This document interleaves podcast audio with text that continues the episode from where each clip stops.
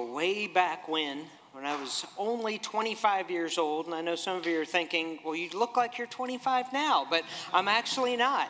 And uh, so, long time ago, when I was 25 years old, Lisa and I got married, and I got a new job. And it was the first job that was like like real big boy job, and, and I was working for this big insurance company. And so we got married, and two months later, we moved to Minnesota, of all places, very cold place. And uh, but I was a new husband. I was a new dad. We had Gracie, and now I'm like a businessman. And, and I began when we got up there and, and getting ready to start work. I started to get really, really nervous about everything. All of a sudden, it was like, no parents are here with us. I, am responsible for Lisa. I'm responsible for Gracie. I've got to make money. I've got to do well. I mean, there's like all these things happening eh, that, that I felt this, this pressure. And the, and the company, they were putting us through 10 months of training. So that they hired us to sell insurance, but they were going to put us through 10 months of schooling before they let us out on the public. And so the problem was, I thought I'll be good at selling, but I'm a terrible student. I'd, I'd, never been a good student. And so I was really nervous. So I decided the night before the first day of work, I made this decision that I was going to try. Yeah, that's right. I was going to actually try to be a good student. I was going to study. I was going to pay attention in class and, and all those things, you know, you're supposed to do anyway. But I made that decision. I'm going to do that. And so school starts, and I, I listened during school and I come home at night, and every night before bed, I would actually review everything that we went over that day. And, and something funny happened. Uh, you see, all, all, the guys that we were in the training program with us, there were six others, uh, they didn't know me at all. They didn't know who I was, they didn't know that I was a good student. And they started to like say stuff like, wow, you're really smart. And like, you're a really good student. How do you know all this stuff? It was just simply I was paying attention and studying. But, but as they started to see that I was a good student, I started to believe that I was a good student. And I, I actually ended up being the top person in the class. I got all the best grades and, and everything. And all the teachers thought I was a great student. I mean, it was like, whoa. And, and, but here's the, the amazing thing about that it was one decision that I made. I made a decision, and then all these little things started adding up that, that were basically proving that decision I made, and it, it transformed uh, who I was. And, and so there I, I made this decision, and, and I tell you that because there's something powerful about a decision. When we make a decision, it can literally transform our lives. And, and we're going to be talking about this today because basically Paul is telling us to make a decision. And, and, now, last week, just to review very quickly, I know not a lot of people were here last week. I had COVID and it was a video and all that. So, so real quick, we talked about Romans chapter uh, chapter 12, verse 1 last week, which says, Therefore I urge you, brothers and sisters, in view of God's mercy, to offer your bodies as a living sacrifice, holy and pleasing to God. This is your true and proper worship.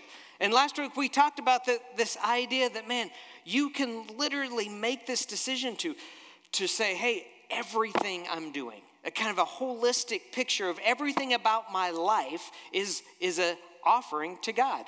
It, that's what worship is. You know, we sing and we love singing, but really, worship isn't just our time of singing. Worship is everything we do in our lives.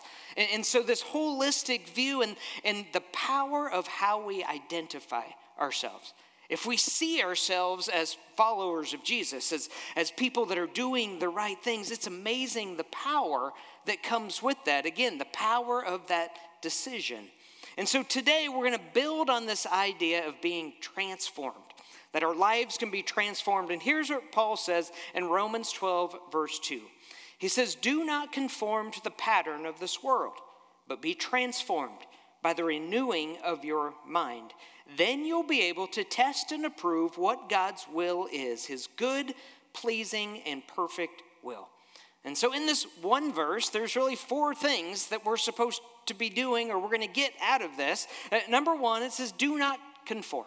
So, don't be like the rest of the world. Don't conform. Instead, be transformed, which is becoming something completely new, uh, uh being transformed. Uh, then the third thing is, how are you transformed? Well, the renewing of your mind. And we're going to talk about the power of the mind. And the fourth thing is kind of this, this magical thing. We're going to know the will of God. It's kind of the reward of all this, right? So, so you're not going to conform. You're going to be transformed by the renewing of your mind. And then guess what you're going to get? You're going to know the will of God. Now that sounds that sounds big, right? But but I believe we're going to know the right things to do. And, and so we're going to go through this. We're going to start with this idea of do not conform. So stop doing what everyone else is doing. Kind of that's kind of what he's saying.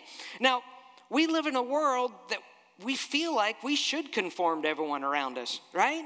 I mean, if you watch television, you're told what clothes to wear, you're told what products to buy, you're told what to drive, you're told all these things. Why? Because everyone else is doing it.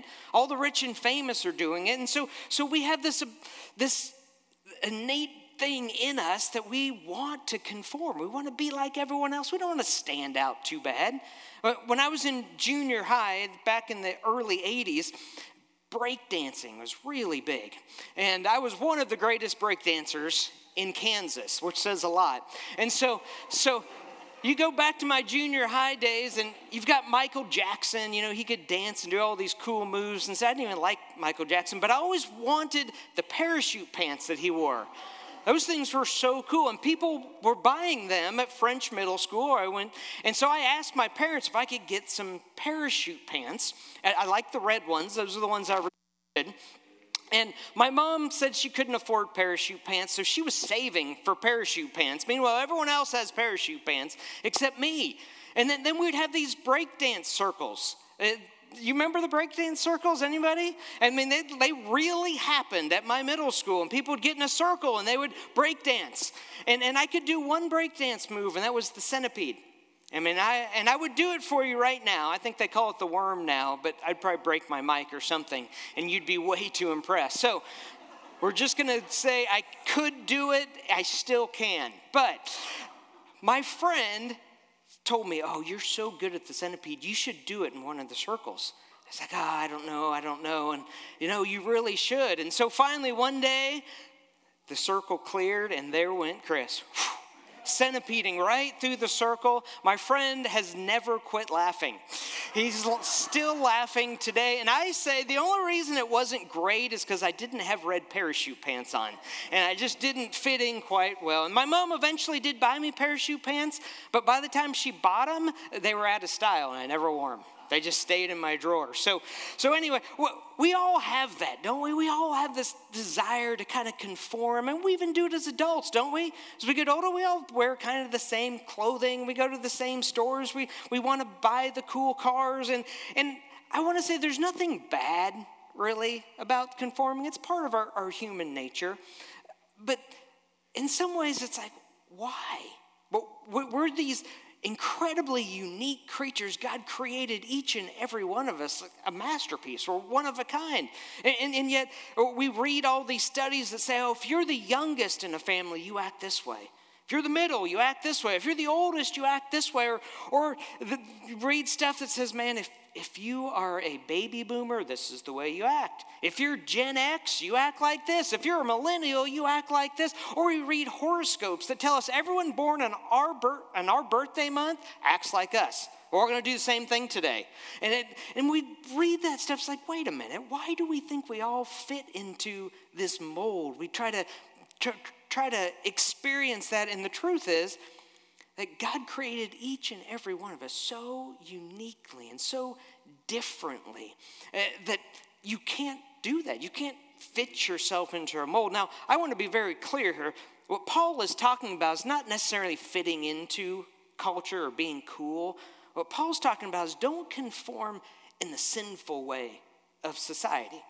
Don't do the things the world's doing because it doesn't lead to happiness. It doesn't lead to good things. It doesn't lead to a transformed life. It, I mean, Paul, Paul gives in Galatians 5, Paul kind of gives us some, some guidelines to what he's talking about. When he says, don't conform to the world, uh, he says the world, well, there's sexual immorality, there's hatred, there's jealousy, there's rage, there's selfish ambition. Those are the things that we shouldn't be conforming to. Uh, because there's certain things that we do that that's what we produce, right? As opposed to if we are transformed by the Spirit of God, there's love and joy and peace and kindness and goodness and self control. And you can see when you look at those lists, you go, yeah, I don't want to conform to that. I don't want to be angry. I, I don't want to lose my, my self control. I don't know if you've ever done this, but I have, I'll admit it, that, man, something happens or you start yelling at someone you love. You, you, you lose your temper. Maybe at, at, work, you, man, something happens and you do something, you just say, man, I should never do that. And you go, that's not who I want to be, right? And, and the good news is that we don't have to be that way. Uh, we, we, it happens, but we don't have to be that way. And, and so, this idea of being transformed, when we are transformed, it's, it's kind of a freedom to become who God created us to be, the best version of us. You see, our minds and our, our habits and our dreams, they can all be transformed eh, because our mind is a very powerful thing. And, and so he says, How are you transformed? Well, the renewing of your mind. That goes back to the power of a decision. Uh, our minds are very powerful things. When we make a decision that we want to do something, it, it can change who we are. I, I just look at Paul, who wrote this verse. If you go back to Acts chapter 9, the, the first line is Saul, who was Paul, the one that wrote Romans 12. It, it says he was breathing out murderous threats. You see, Paul was actually killing Christians. He was throwing them in prison. He hated their very existence. He was an angry, angry man. And then all of a sudden, he has an experience with Jesus, and Jesus literally knocks him down on the road, blinds him. And Paul has this moment with Jesus, and it changes who he is. He makes a decision in that moment that he believes that Jesus is who he says he is. And it transforms Paul's life. In fact, Ananias, a little bit later in chapter 9, God tells Ananias, I need you to go and pray with Paul. And Ananias goes, God, I, I, I mean, whatever, he's going to kill me. I mean, he doesn't want to go and see Paul because all he knows is Paul's throwing him in prison, killing Christians. But God says, no, no, he's a different man. You need to go and pray with him. He's waiting for you. And so Ananias goes and he meets this man that is a new man a transformed man because of a decision and an experience that Paul had. And, and I, I will say, when we make a decision in our mind, it's a powerful thing. But when you make a decision in your mind mixed with the Spirit of God, it is a life changing thing. It, now, Jesus said something very similar to what Paul's saying. It doesn't sound like it at first, but I just want to read to you what Jesus says. He, he stands up one day, and this is in Matthew 11, and he says, Come to me, all you who are weary and burdened, and I will give you rest. Take my yoke upon you and learn from me, for I am gentle and humble in heart, and you will find rest for your souls. For my yoke is easy and my burden is light. What Jesus is saying here is, man, you guys are worn out. You're tired. Eh, and if you want rest, come to me. What makes us worn out? What makes us tired? What makes us anxious? What makes us angry? Well, it's living in this way that we've conformed to the world in a way that it's not us. It's not who we were created to be. And we know if you're angry all the time, if, if you're living in a way that's not the right way, guess what? You're going to feel anxiety. You're going to be angry, and it's not a good place to be. And, and Jesus is saying, Come. And he says, Take my yoke. And uh, uh, just very quickly, a yoke is, is something that they wore for work. And so uh, an individual could wear a yoke on their neck and they could carry water or supplies. And basically, that yoke helped them do a lot more work, but it was way easier and or for cattle is the same thing you could put that over for cattle and, and they were made for the animals or made just for that person you see if a yoke didn't fit it would rub against their neck and it would hurt and it made the work even more difficult but here jesus is saying come and take my yoke which will fit you perfectly and, and then your work that you do will be so much easier he's saying you've conformed. Don't conform any longer to the world. Come. Come and find your rest here. It's not that we're not working like we're laying around. It's no, the work you're doing, what you're doing is going to be so much better. Uh, see, this picture of the, of the yoke is, is this picture of man, when we take on the way we're supposed to live the love and the joy and the peace and, and the patience and the self control it makes our lives better. It, it helps us to become, to transform into who we were created to be. And what's interesting is sometimes we do things, but we live in a way just because we always have. You know how many bad habits we do in a day just because it's what we've always done? And there's a there's an experiment where you take a frog and you drop him in boiling water. Sounds really mean, but when you drop the frog in boiling water, he will jump out because it's hot, right? And that's not very comfortable. But if you take that frog and you put him in room temperature water, he will sit in there. And then you can slowly turn up the heat until it's boiling, and that frog will never jump out. He will die in there because he's comfortable. He was already comfortable. It's just what I do. And so, so often in life, we do things, we've conformed here, and so we just keep doing it because, well, it's just what I've always done. And there comes a time that we have to jump out of our comfort zone. We've got to jump out of those comfort, comfort, comfortable places so that our lives can be what we were created to be. And so, this idea of transformation, and then we get a reward. It says we get a reward. It's a pretty big reward, too. It says, then you'll be able to test and approve what God's will is his good, pleasing, and perfect will. And I just want to say, I remember in college people talking about, oh man, uh, this is God's will for me, or I know God wants me to do this, and feeling really anxious and thinking, God hasn't spoken to me. God hasn't told me that I should be a pastor or I should be this. And, and, and, and quite often we think about, okay, we're going to know what God's will is, then we go, oh, okay, now, now I'll be a pastor, right? Or I'll, I'll be a teacher or I'll be a biophysicist or, or something. Eh, but here's what I would say is I do believe God's called me to be a pastor. I, feel like I am here for a reason. But I also feel like that if something happened here, I could be a teacher. I couldn't be a biophysicist. I'd probably come up short there. But I could be, I could be other things and not be sinning.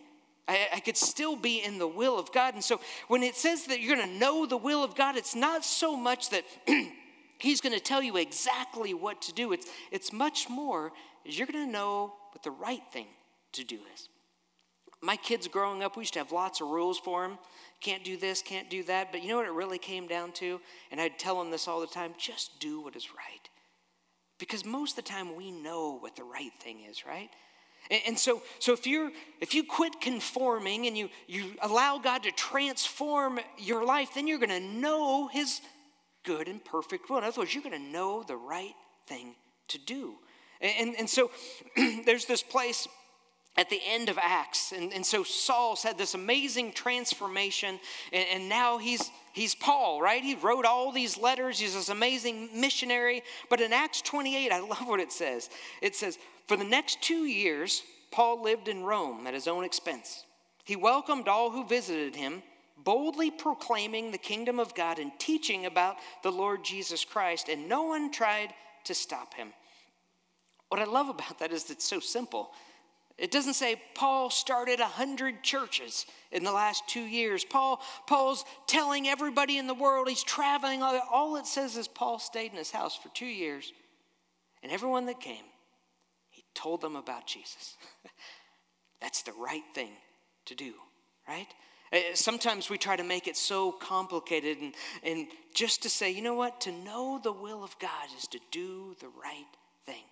And quite often, when you do the right thing, it's going to compound for the next thing you do is going to be the right thing. Also, when you wake up in the morning and you smile at your spouse, it, most likely they're going to smile back. Compared to if you're grumpy and angry with them, they're probably going to be grumpy and angry back. But when we do the right thing once, it becomes easier each step. And, and I believe all of us, we want to do the right thing. We want our lives to be transformed. We don't want to be stuck in that anymore. We want this, this new thing, and you have to ask, well, what is stopping us? Well, honestly, I think there's, there's four things there's our habits, there's our physical environment, there's the people that surround us, and then it's what we believe about ourselves. Eh, you remember Jesus standing up in this crowd, and he's got this huge group of people that, man, they are living the way the world lives. They've conformed to the world, and he's saying, Come on, come out of that and come to me. And I believe we can all do that, that Jesus is calling us to a life of love and joy and peace and kindness and goodness and self control. And I love the new modern science because there's so many things that the Bible teaches that now science literally proves. And, and one of them is how powerful our minds are. Because I read this stuff about the, the brain, and it's like, wow, uh, look how God created us. And, and so when you go through these four things, just look at habits. And so the, the power of a habit, it, as human beings, a habit is so powerful that, take for example, you get up in the morning and you get your cup of coffee. What do you do? You go to the same chair every morning, most likely. And, and you know that when you walk into that room, that chair is made for you to sit down drink your coffee with your eyes half closed. And many of us, that's the time you get out your phone and start looking at social media or looking at the news and, and all those uplifting news stories, right? And, and so that's what you do, it's, it's your habit. So when you walk into that room, your brain, without you even making a decision, tells you what to do and you do it. That's how powerful a habit is.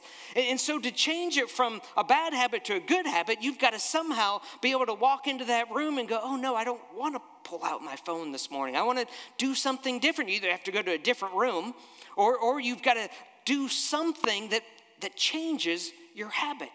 And, and the truth is, we have lots of habits that we should stop. And we're not going to have testimony time right now, but we all have habits we need to stop. And we all have habits we need to start. And so, one place you start is with your physical environment. And so, that example of the, of the chair that you sit in every morning and you walk into that chair, and, and maybe it's not the most peaceful thing because you're always looking at your phone. And so, what do you do? Leave your phone next to your bed, go get your coffee, pick a new chair, and don't look at your phone in the morning or don't look at the news stories. Whatever is, make the habit hard. There's actual, basically, this science that says make it as difficult as possible. If Facebook is your downfall, and I hope it's not, but if that's something you just sit down and you start looking at, then literally at night, delete the app. And so if you delete the app, the next morning you get up and you go, oh, I want to look at, oh, now I have to download it again, and I don't want to go through all that. And it literally it can stop the habit. And, and so if it's your TV, that's, that's your problem. Unplug it. So the next time you go to watch it, you have to crawl under the little thing and you got to plug it back in, and it makes it more difficult. And so if there's a habit you want to stop, make it really difficult. If there's a habit you want to start, well, make it really easy. Because one of the habits we all should have as followers of Jesus, we should wake up in the morning, get your cup of coffee, go ahead, and sit down and spend some time reading the Bible. Uh, spend some time praying. Uh, well, man, that's not my habit. I, I, I look at the news. I, well, it, the night before you go to bed, take your Bible and lay it on that chair. And the next morning, after you get your coffee and you walk in, your brain's going to go, uh oh, what's happening? Oh, there's a Bible, that's right. This morning, I'm going to read God's word. And so you sit down and you begin to transform because one decision compounds and makes it even better and better. And it makes better decisions as you move throughout the day. Our physical environment, some physical environments, Uh, tell our brains we should be depressed here, we should be upset. There's sometimes that we need to stay away from places or rearrange things, put new pictures on the wall. Eva will paint you pictures if you want pictures on the wall. But, but you can change your physical environment so that you can begin to change your spiritual environment inside. And then there's people. We, we can't get away from them, but we have people that speak into our lives. And same thing, we have people that, man, nothing good comes from it. They tear us down or they they they help us see things negatively. And then you have people that, man, they are motivating and encouraging, and you want to be around those people. What I'd say, man, spend time with those people. Now, there's some people that you can't get away from, but limit your time. Be very careful who's speaking into your life. Be very careful about the podcast you listen to, about the music you listen to. The people that speak into your life uh, can help you either be transformed or continue to be just who you were. And the last thing, and I think probably one of the most powerful things, is what we believe about ourselves. Uh, it is who we are. If you believe that, man, I just get up in the morning and I'm lazy or I hate my job, or I, and you've got that attitude, it's what you believe about you. If you think, well, I can't change, I've always done this, then you won't change. But if you can make a decision that says, you know what, I, am actually, I'm going to be a good employee. I, I'm actually, I'm going to be a follower of Jesus that is always seeking after him. And I'm going to read my Bible, and that is who I am. You'll start to believe it, and then people around you will start to believe it. And guess what? It just continues to grow. And, and I can just imagine I, just picture that, that moment when Jesus stands up and he says, Come, come to me. Uh, because, man, we all have things we want to change. We all have those times where we are, man, we are just stuck where we don't want to be. And Jesus says, All you have to do is make a decision and stand up and come. And I will give you rest. He will transform your life. I, I read a story a while back, and it, it was a huge impact on me. But it, it's this crazy guy, and you've heard me talk about him before. His name's Wim Hof, and he, he wrote a book. And, and he's this guy that jumps in cold water all the time, and he does this weird breathing thing, which, which I like, and I know you guys think it's all crazy. That's fine. But but there's there's something to it and, and I really like doing it. It's like exercise. And but he wrote this book about his his technique and he's got all these people came to his his little compound and he's going to teach them about the power of cold water and, and doing this breathing technique. And and the first night there's this guy that's there that's that's pretty overweight and, and he's got arthritis so bad that he can barely move. And he hasn't worked in over two years because he's on disability he has on all kinds of medication for his arthritis. And he was angry that he was there Uh, one of his family members paid for him to be there, put him on the plane, and got him there. And he said, I'm not doing anything. I don't believe any of this. It's a bunch of garbage. And so, Wim Hof, if you ever watch a video of him, he's just a nutty guy. But he goes back and he tells this guy, Tomorrow morning, you're going to do 35 push ups. And the guy's like, Whatever.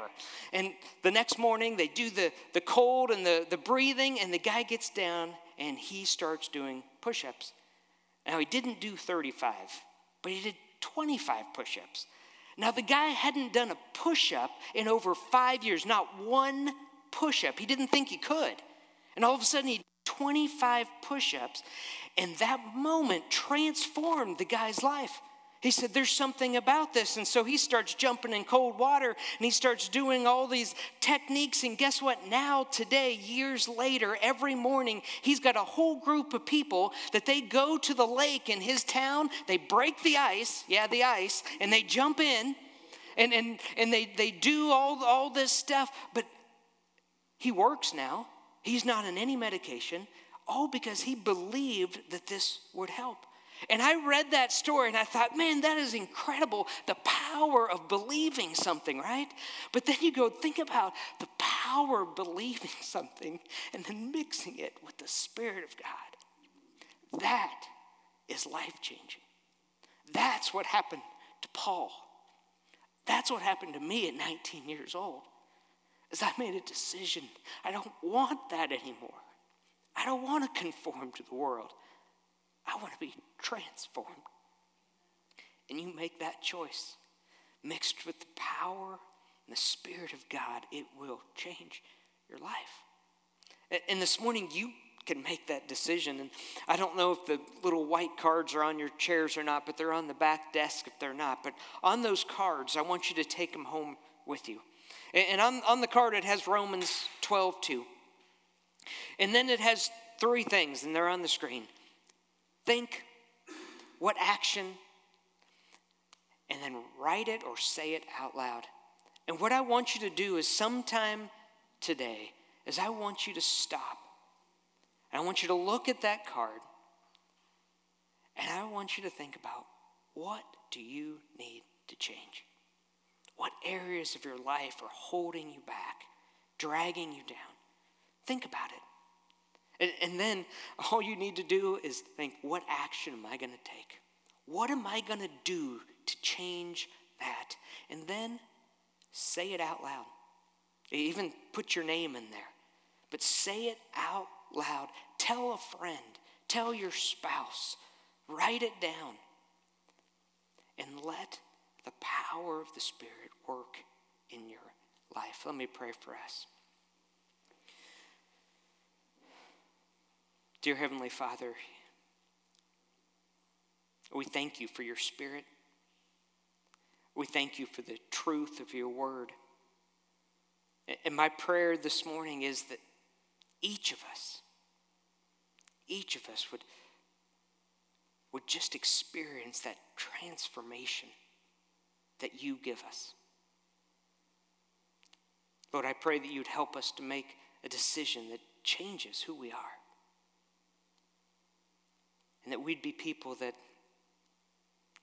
we see ourselves as your followers. We see yourself, ourselves as your people. And help us to act that way. We love you that you gave yourself for us. And we just pray this in your name. In the name of Jesus, amen.